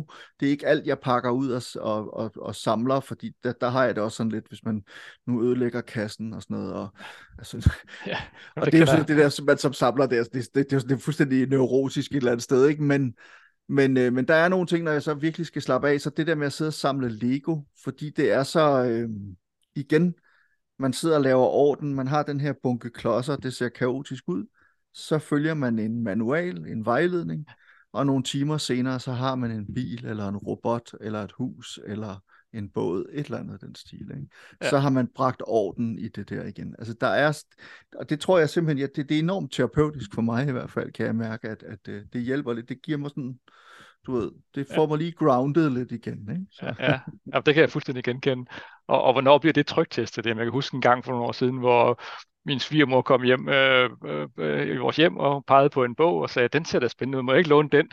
Og jeg blev helt stille, og min svigerfar blev også helt stille, fordi han vidste godt, hvor skoen han trykkede. Ikke? Altså, der var sådan noget kontroltab der. Ikke? Altså, det, det, det, det, det gik ikke, og så må vi jo så begge to på meget pæn måde sige, at, øh, at, at, at det, det var nok ikke muligt, trods alt. Um. ja, men det er rigtigt. Altså, og, ja, men ja, undskyld, bare fortsæt. Nej, nej, det, det er helt... Nej, men jeg, jeg har det præcis på samme måde. Jeg bryder mig ikke om at låne mine ting ud. Altså heller ikke min film, altså så har jeg sådan, og jeg, og jeg ved, der er ting, jeg har lånt ud, som jeg aldrig har fået tilbage. Mm. Øhm, og, og det, øh, ja, det er sådan lidt, jamen det er netop enormt øh, øh, sådan Altså det, det er virkelig sådan den, den store angst, det er virkelig angstprovokerende, at hvis der kommer nogen og piller ved en samling, Ja. eller laver om på det. Og der er det så fantastisk med ham, min, øh, min gode ven der, som jeg samler Sherlock Holmes med, han, altså det kommer sikkert af, at han mange år har arbejdet i boghandlerbranchen og sådan noget, men altså når han kommer hjem til mig, så går han i gang med at organisere min øh, Sherlock Holmes samling. Og, det når han han så godt. går igen, og, jamen det må han nemlig godt, fordi Ja, ja. han har styr på det, og han organiserer den, altså det bliver, øh, for, øh, han har meget mere styr på det, end jeg har, hvad den slags ting angår. Øh, så han er den eneste, der får lov til det. Altså, der, jeg vil aldrig nogensinde stole på andre, men det er også fordi, jeg ved, hvordan hans egen samling er. Jeg ved, hvor meget styr han har på den. Øh, Øh, og han er sådan en, der virkelig kan huske mange ting og sådan noget. Han har også øh, organiseret, eller katalogiseret sin samling og sådan noget, men, men jo, han er en af de få, der må gøre det, men, men netop også fordi, at jeg ved, han ved, hvad han laver. Øh, og han finder, altså du ved, og så er det jo som regel også noget, så har han jo også nogle bøger med, fordi han har en lidt større samling end mig, og så har han nogle dubletter, og så bliver der fyldt nogle huller ud i min samling og sådan noget, så det er jo sådan fantastisk at have sådan en ven, og han synes i øvrigt også, han synes det er fantastisk, så jeg skal jo så set bare sørge for, at der er noget frokost måske, eller sidde og snakke lidt, eller registrere nogle ting på min computer, så ordner han alt det der, fordi han kan godt lide det også, ikke? ja, Så, og det er god deal. er- ja, men det, er, prøv at høre, det er fantastisk. Øhm, prøv at høre, så lad os lige prøve øh, at snakke øh, her til sidst om, øh, om, øh, om øh, pladerne. ja, ja. Altså, du snakkede om, at musikken også kom tidligt. Altså, om øh, musikken, er det kun jazzmusik, vi snakker om? Ja, ja, nu er det. Øh, det var det ikke dengang. Øh, der, jeg, jeg, jeg er født i øh, start 70'erne, så jeg er barn af 80'erne, så det, øh, det var Prince og Pink Floyd og sådan noget. Det, det, det samler jeg ihærdigt, øh, men det har jeg, har jeg lagt fra mig nu, øh, så nu er det jazzen. Øh, øh og, og det er faktisk også meget interessant i forhold til min, min egen historie. Det, var- jeg startede med at og, og, og, og købte på CD øh, og lyttede til det meget. Øh, og, og så lagde jeg det egentlig fra mig. Øh, altså, jeg synes, ikke, øh, jeg synes ikke, det gav mig så meget mere. Øh, og jeg tror, det var lige der omkring, hvor vi begyndte at købe øh, de der små øh, i, i, hvad hedder de, der, Apple øh, Touch, og hvad hedder de der små... Øh, Øh, iPods. Ja, det iPods, det er jo lige det der, ikke? Altså, så, Ja. så, så var det, det sådan det, der blev fantastisk, og så lagde jeg CD'erne fra mig, og, og lyttede faktisk ikke ret meget til jazz i en del år der. Øhm, men, øh, men så blev jeg grebet af det igen en gang i, øh, i 1912, øh, nej, undskyld, 2012. Øh, ja. 1912 ville jeg Ja, men det ville have passet godt også. Ja, Stabler, de lever i fortiden. ja. præcis. Ja, ja. Og, og købte en, en, en pladespiller og sådan noget, og så, så, bliver, så bliver jeg grebet af det, øh, det må jeg sige. Øh, og jeg tror, der, der er mange paralleller til det der med bøgerne, ikke? Altså det der med, at, som, som du også lidt var inde på i starten af programmet her, med at øh, man finder ud af, om hvem spiller bas på den der, eller trompet på den der, om han er også derovre, og, og, og hun er også derovre, og så, så prøver man ligesom at følge nogle tråde og følge nogle spor. Øhm, og, øh, og der er et øh, langt større community, om du vil, på nettet, ikke? Altså langt flere YouTube-kanaler, langt flere øh, hvad hedder det, hjemmesider, øh, blogs og sådan noget om det, så, så det, øh, det, det er ret spændende at dykke ned i og se, hvordan andre gør det ude i verden, og hvad de går efter. Øh, og der er sådan hele det der eventyr med, hvad er en første udgave egentlig? Hvad er kendetegnene for den? Øh, hvad skal der være i, øh, i, øh, på, på coveret, eller i uh, The Dead Wax, som er det øh, område på en plade, som ikke er hvad hedder det, ikke indeholder musik, men som bare er helt sort. Ikke? Øh, der skal være nogle stempler eller nogle mærker eller sådan noget, for at det kendetegner den første udgave.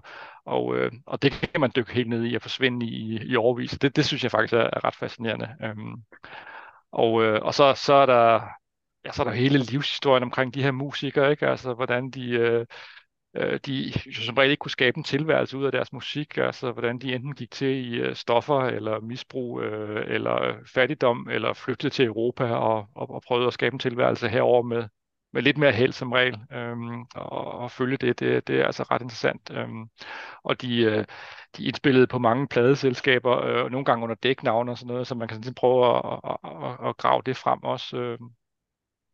Men, Og øh, så men det, er det, der, ja. jeg tænker også bare sådan helt den visuelle oplevelse i en LP-plade, lidt ligesom med, som jeg snakkede med laserdisken, altså Ja, ja. der er bare en visuel oplevelse i en, en LP-plade, som man fandme ikke fik med en CD. Mm. Altså ligegyldigt hvor fed en CD det så end var, så er der Ja. bare noget med det der LP-format, og, og også det der, når man tager sådan en LP-plade ud i hånden.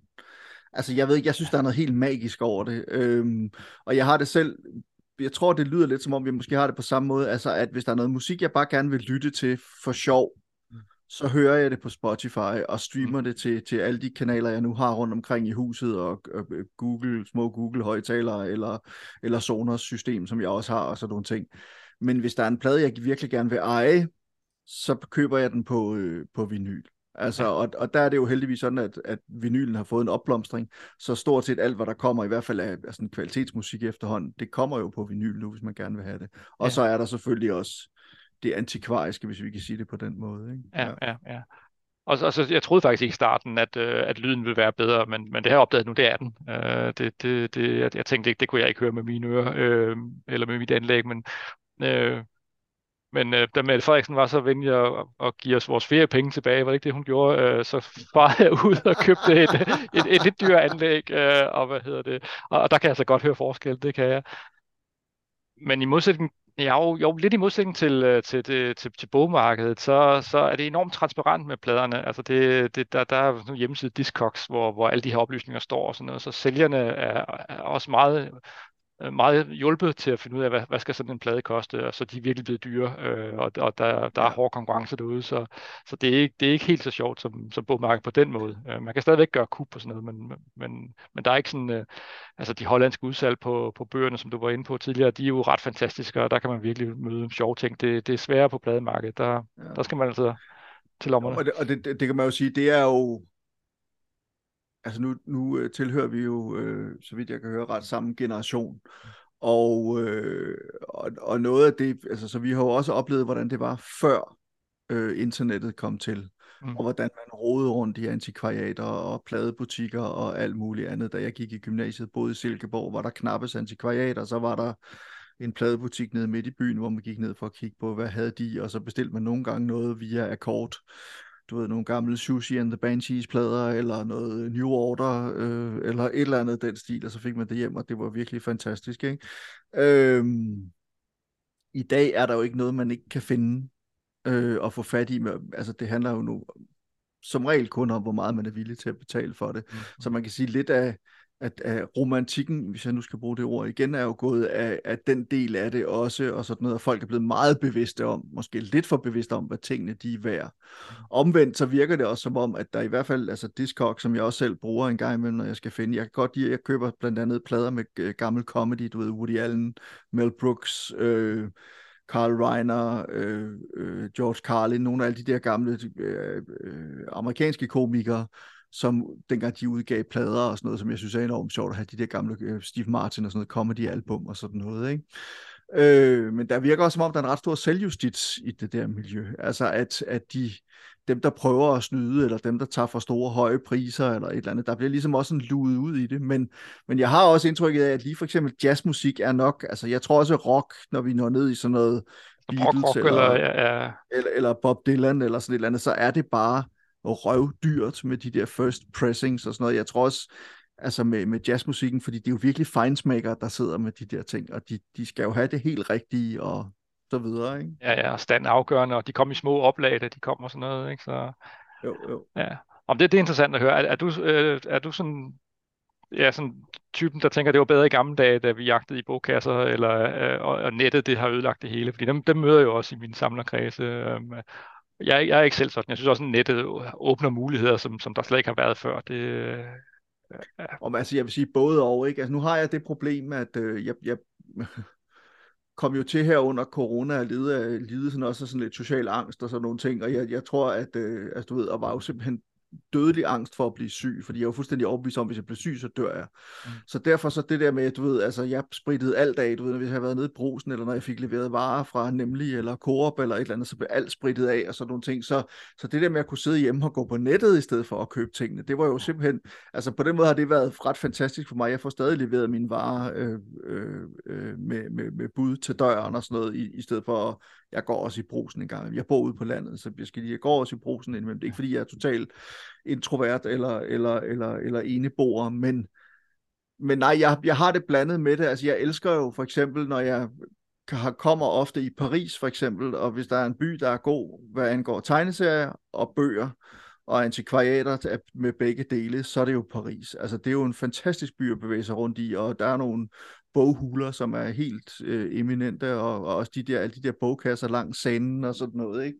Øh, og meget af det er på fransk, men der er også andre ting, og man gamle magasiner og, og, og glamourblade, filmblade, alt muligt andet. Altså, det er jo, jeg synes, det er fantastisk, den der måde, og der er, der er altså ikke noget, der slår det der med, at jeg, nu, nu nævnte du før Paludans øh, antikvariat, det jeg godt kan lide ved Paludans antikvariat, det er det der med, at man kan gå, altså det føles nærmest som sådan en endeløs kælder, mm, hvor man mm. bare bevæger sig længere og længere og længere og længere ned i sådan en eller anden hule. Jeg kan huske, da jeg var dreng, jeg kommer oprindeligt fra Silkeborg, men jeg boede nogle år som dreng på Frederiksberg, gik i skole på Frederiksberg og kom i Frederiksberg antikvariat med ham, den gamle sure øh, ejer, som var der ja. dengang, som jo smed folk ud på røv og albu, hvis de kom forkert ind i butikken nærmest. Ja, altså. kastede bøger efter dem, ikke? ja, præcis. Ja.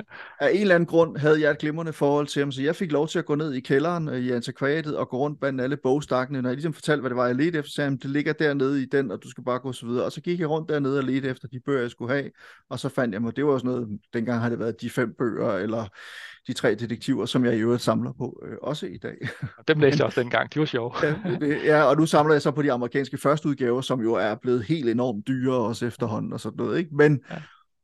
altså, jeg elsker stadig det der, så i virkeligheden, så tror jeg, jeg har det på den ene side, elsker moderne teknologi. Jeg er med på alt, hvad det der angår. Øh, jeg køber nye iPhones hele tiden, og nye computere, og nyt podcastudstyr, og alt muligt andet. Men samtidig så har jeg også den der med, at jeg nogle gange, jeg vil ikke sige, at jeg synes, det var bedre i gamle men jeg kan godt savne, at der var hvide pletter på landkortet, hvad angår bøger og film dengang. Altså at hvis jeg havde sådan en splatterfilms fetish, da jeg gik i gymnasiet i 80'erne i Silkeborg, og hvis man skulle have splatterfilm dengang, så var det på VHS-bånd, og hvis man skulle have dem uden, at de, at de var censureret, så skulle de bestilles enten hjem fra Tyskland eller Holland i tyske eller hollandske udgaver, og det foregik nogle gange med postordre fra Tyskland og Holland, eller via den butik, der hedder Rockhulen her i København, mm. eller i København, som så ikke er der længere desværre, men som importerede de her ting. Ikke? Altså det var jo sådan, altså det der med at få det her VHS-bånd ind ad døren, ikke, som han har ventet på i flere måneder og har brugt sin sur sommersparede skillinger på, det var der noget fantastisk over. Mm. I dag så trykker jeg på en knap, og så downloader jeg filmen, eller også så ligger der en Blu-ray uden for min dør øh, to, øh, to dage senere, igen, der er noget nostalgi, noget romantik, noget, øh, noget je ne sais quoi, som er, ja, ja, ja. er forsvundet, synes jeg. Jeg ved ikke, hvordan, øh, hvordan er du selv? Altså, jo, men det, det er helt rigtigt. Ja, ja, altså, øh, altså det, det, jeg oplever med nettet, det er jo, at, øh, at når, jeg, når, man er, når jeg er kabinetssamler, så er jeg også standfanatiker, ikke? Øh, og nogle gange så lever det altså ikke op til kravene, når man får det ind. Øh, øh og øh, og man, man køber jo virkelig en drøm, ikke? Altså man har sådan et håb om, at det her det er virkelig det perfekte eksemplar af Willy Sørensens øh, formynderfortællinger i et smukt indbinding og sådan noget, ikke? Og bog, øh, boghandleren har beskrevet den, og den er i rødt skin og alt sådan noget, ikke? Og, og så kommer den ind med, i brevsbakken, ikke? Og man er som en lille dreng, der åbner den her pakke, og så siger ej, øv, det var altså alligevel ikke. Og så skal man igennem det der hyre. Skal jeg returnere den, eller skal jeg ikke? Og skal jeg blive uvenner med sælgeren, øh, fordi jeg skal også handle hos ham en gang igen, og sådan noget. Alt det der, det, man, man kører igennem, ikke? Øh, der, der, der, der, ja, der kan jeg godt også blive sådan lidt romantisk efter den gamle dag, hvor man bare kørte rundt og, og, eller cyklede rundt i byen og så, hvad der var, ikke? Øh, og, øh, og det gør også, at jeg handler mindre og mindre på nettet, hvad bøger angår. Altså dem, dem vil jeg have i hånden, inden jeg, inden jeg køber dem. Øh, øh, jeg, jeg gør det stadigvæk med pladerne, men, øh, men det er også en lotteriseddel hver gang, ja, det må ja, jeg sige. Ja, ja. Og det, det, der er ikke ret mange plader i, øh, i Danmark på postorder, så jeg køber dem i Holland og Tyskland og Frankrig, øh, Italien, og det er virkelig bøvlet at få dem retur. Øh, det koster nogle gange det samme i Porto, som man har betalt for pladen og sådan noget, øh, frem og tilbage, så, så, så ja, altså, romantikken, jeg, den er...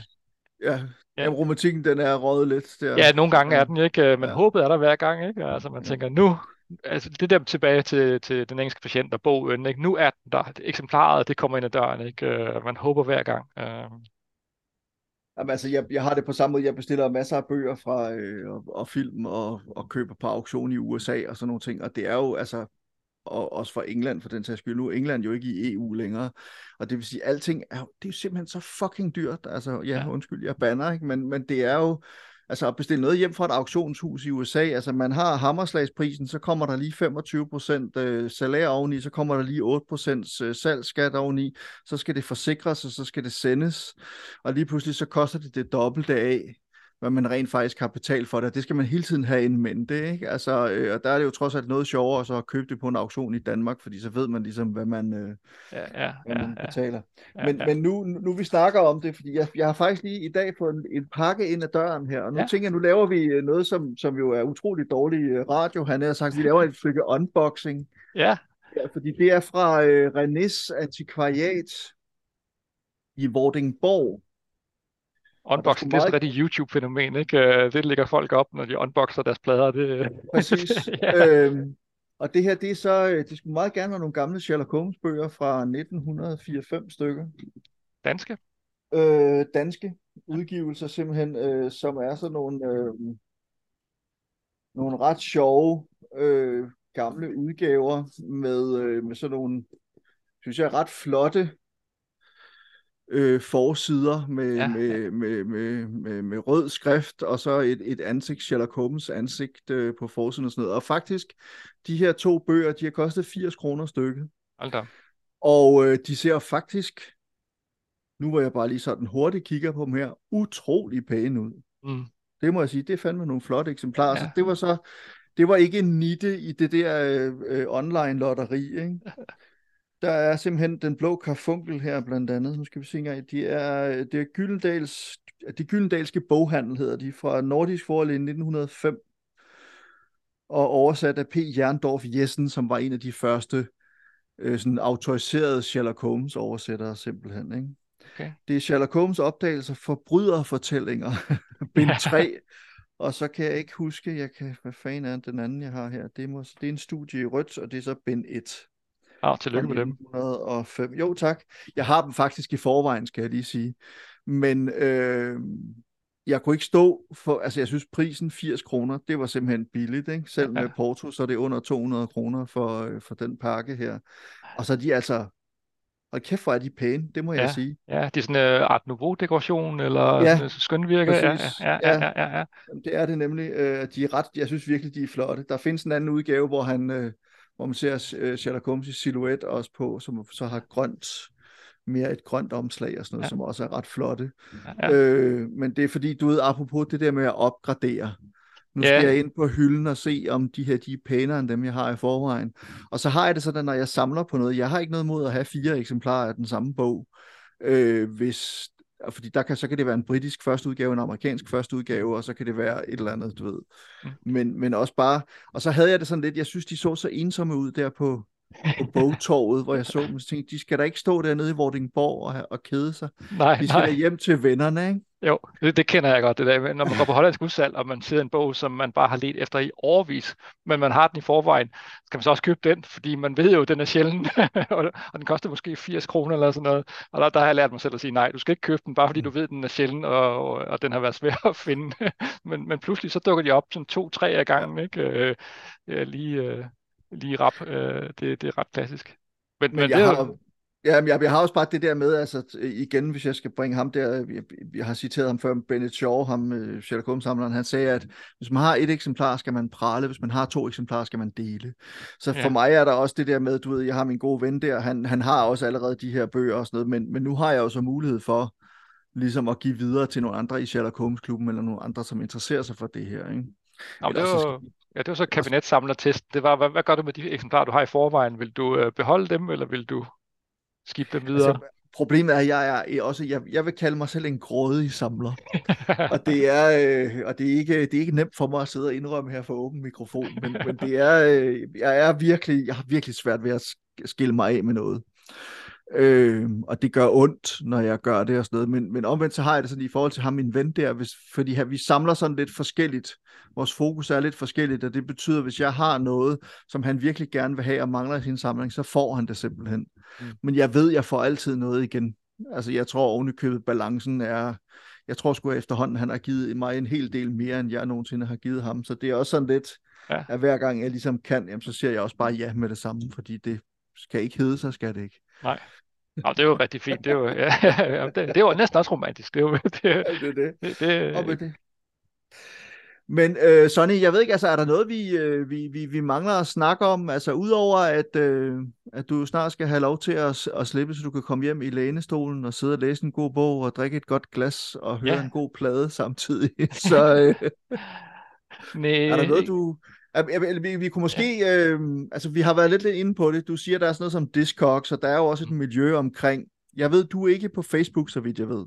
Nej, nej, nej. Så, øh, og der findes jo netop også mange pladesamlere og, og pladesamlergrupper og, og bogsamlergrupper og alt muligt andet. Det er jo også der, jeg har mødt nogle af dine kolleger fra øh, Bibliofilklubben og sådan nogle ting. Ikke? Øh, Henrik Sejerkilde, som jeg havde med i podcasten her for nylig. Øhm, men hvordan gør du ellers? Altså, hvad er det noget med det er antikvariaterne? Det er også sådan noget via Libri, og det er antikvariat.net, og det er Vangsgaards bogudsalg, og Ja, ja. Altså lige med bøgerne er det meste at, at cykle rundt i byen. Øh, altså det, det bliver ikke til Ja. så meget i, øh, i øjeblikket, øh, men ellers så er det at, at cykle rundt i byen og se, hvad man møder. Øhm, fordi som sagt, jeg vil helst have det i hænderne. Øh, og så når jeg er ude, i, øh, ude at rejse, altså en gang mellem i Sverige og sådan noget, så besøger jeg også altid antikva- antikvariaterne for at se, hvad, hvad de har, om de har et eller andet, der er spændende.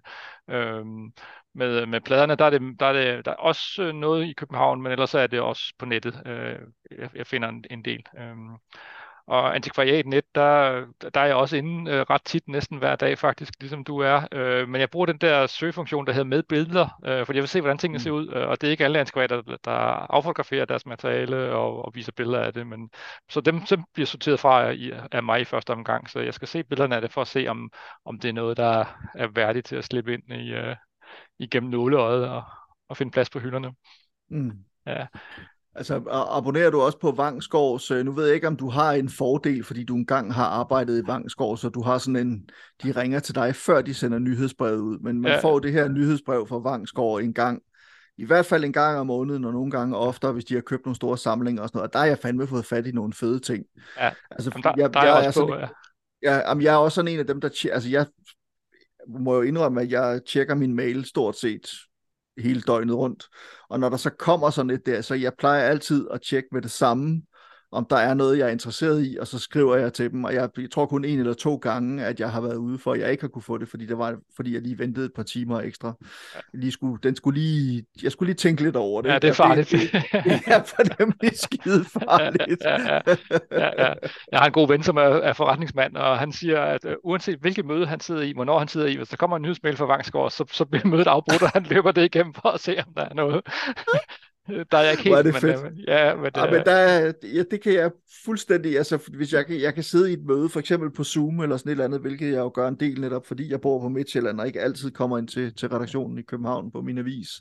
Men så kan jeg også godt lige sidde og, altså du ved, man sidder midt i et kulturmøde der tirsdag kl. 12. Jeg håber ikke min redaktør, hun hører det her, men, men så lige, du ved, løb det der hurtigt igennem, er der et eller andet, ikke? Altså, jeg sidder altid og håber, når jeg når ned til C for Conan Doyle, Nå ja, ja. der er et eller andet fascinerende, og det er der også nogle gange, men ellers er det jo også noget med for eksempel at købe, jeg kan også godt finde på at købe noget Dan Tyrell for eksempel, også fordi han jo har skrevet om, om al mulig populær kultur, krimilitteratur og gyserlitteratur og sådan noget, som jeg jo også interesserer mig for og sådan noget. Ikke? Mm, mm.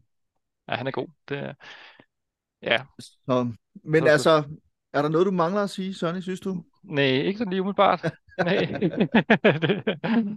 Nej. Men øh, ja, nu har vi det er simpelthen, øh, jamen altså, det, nu har vi simpelthen snakket med en vaskeægte øh, kabinetsamler. Det er, det er jeg glad for at have fået det defineret. Det er sjovt, at du siger, at det, det er sådan et kendt fænomen, og jeg må indrømme, jeg har ikke selv stødt på det før, udover i det, der så hedder, altså mere sådan det her, man i gamle dage kaldte Cabinet of Curiosities, Mm. som jo kunne være en reol eller et skab, hvor man havde alle mulige mærkelige ting, man havde samlet ind på sine rejser rundt omkring i verden. Det var ligesom måden, man beviste for, altså, og der snakker vi jo sådan tilbage i viktoriansk tid og tidligere endnu, at man beviste for folk, at man var berejst.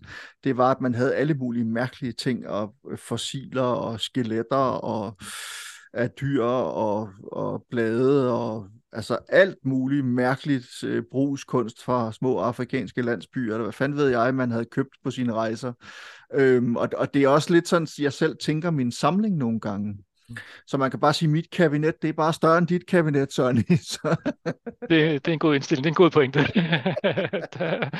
det er på størrelse med et hus, simpelthen. ja, ikke? ja, så, ja, ja, ja, ja, og det afspejler livets rejse. Det synes jeg er en god metafor. Den kan jeg godt lide. Det, ja. Sådan, at livets rejse, den havde jeg ikke tænkt over, men den tager jeg så også til mig. Jamen altså, Ja. hvor er det smukt. Ja. Øh, Sonny Ankjær Sal, tusind tak, fordi du vil være med i Samlerne. Velbekomme. Det var kun en fornøjelse. Det var det i hvert fald, og jeg vil også gerne sige tak til alle jer derude, der lytter med. Øhm, det er øh, en stor fornøjelse at kunne blive ved med at lave de her øh, øh, udsendelser, episoder, afsnit, hvad man nu end kalder det, øh, af samlerne. Og øh, skulle I have lyst til, øh, som sædvanligt, at rate, give mig nogle karakterer, eller nogle stjerner, eller en, en anmeldelse, der hvor I nogle gange lytter til podcast, for eksempel Apple Podcast, så gør endelig det, men husk alt under fem stjerner accepteres ikke, så hellere lad være. Øh, og selvfølgelig helst positive anmeldelser. Og øh, så vil jeg sådan igen bare sige tak. Tak fordi I er der. Tak fordi at øh, jeg må øh, sidde her og snakke med alle mine spændende gæster øh, uge efter uge, han er sagt, år efter år. Øh, det er virkelig fedt og fornøjeligt, og øh, vi hører snart ved igen. Hej hej. Der er noget Oh, oh,